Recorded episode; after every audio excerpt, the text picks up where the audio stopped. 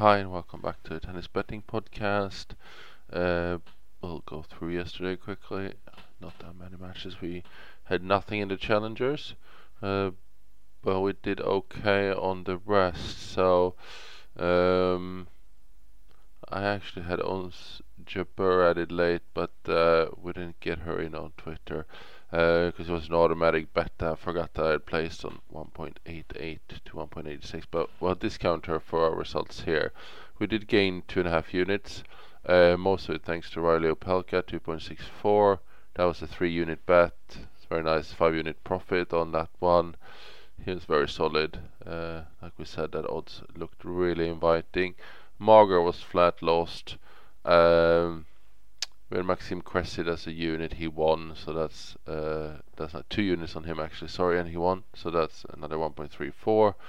Uh, then Camila Osorio lost, which was the annoying one, I would say. Um, she clearly, I don't know if she was nervous, whatever happened uh, against Pigossi. She was down 5-1, came back to 5-5 quite easily, then lost 5-6, and had another three break points as love 40 at 5-6 lost that one. Uh, and same story second set. It looked like she was in full control all the time and just decided to randomly drop strange games, even though she was that much better player. Um, yeah, not much to do. Uh, positive day at least. Again, there's three days in a row, which is good. Uh, let's move into today. We'll start with ATP and the WTAs. Uh, we don't have a lot of big action. There's a few smaller bets really. Uh, we got Dav- Davidovic, uh, Davidovich Fokina in the uh, Monte Carlo that's kicking off. Uh, we actually have the Monte Carlo qualifiers and a few main matches. So that's one of the main matches. The qualifiers wasn't much value. There's a few sort a really close course has just fallen right outside of what we would play. Um, so he is 1.57 is a one unit bet, uh, 71% confidence up against Marcos Giron. Uh, I think Giron must have just traveled out of Houston as well to get there very recently. So see how quickly he's recovered.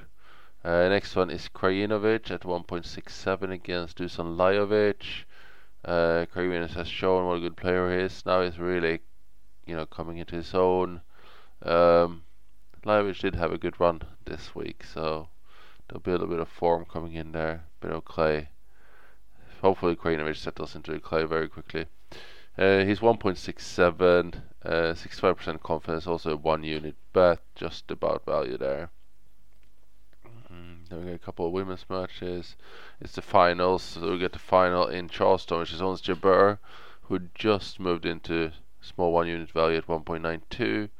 Uh, that is 60% confidence in that result against Bencic.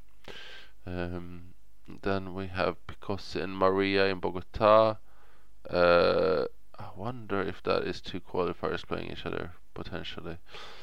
Uh, could be. We got Maria at 1.57, 77% confidence in the result as a two-unit bet, and hopefully we can. And we're hoping that finally someone can break down Pigossi. Um, so that's it on that side. Get a little bit of challenger action. We got two matches in there. Uh, these are actually challenger qualifiers. So starting already because obviously with the men's playing just the Monte Carlo, there's quite a lot of players who's not getting uh, any tournaments to play this week. So we got four challenges, should have some decent action. And the fact that we have a few matches already in their qualifiers show that.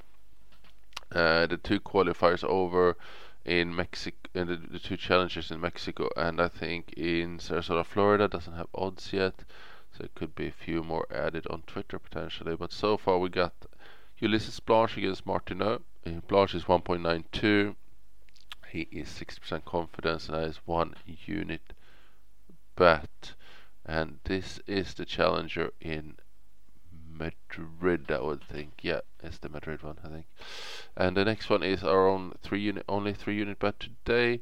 It is Tristan Lamasine, 2.36 against uh, Kratyuk, Alexei Kratyuk.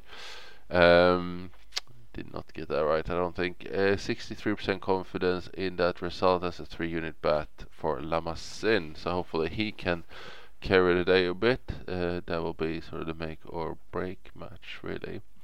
Keep an eye on that. Um, and that's it. So tomorrow we'll have a lot of challengers. Uh, well, they finish their qualifiers and they will kick off their main draws as well. So Monday, Tuesday should be busy days. Monte Carlo will start rolling in properly. Uh, like I said, there's Fed Cup for the women, so we're staying away from that. Um, and hopefully we can keep the profits coming now.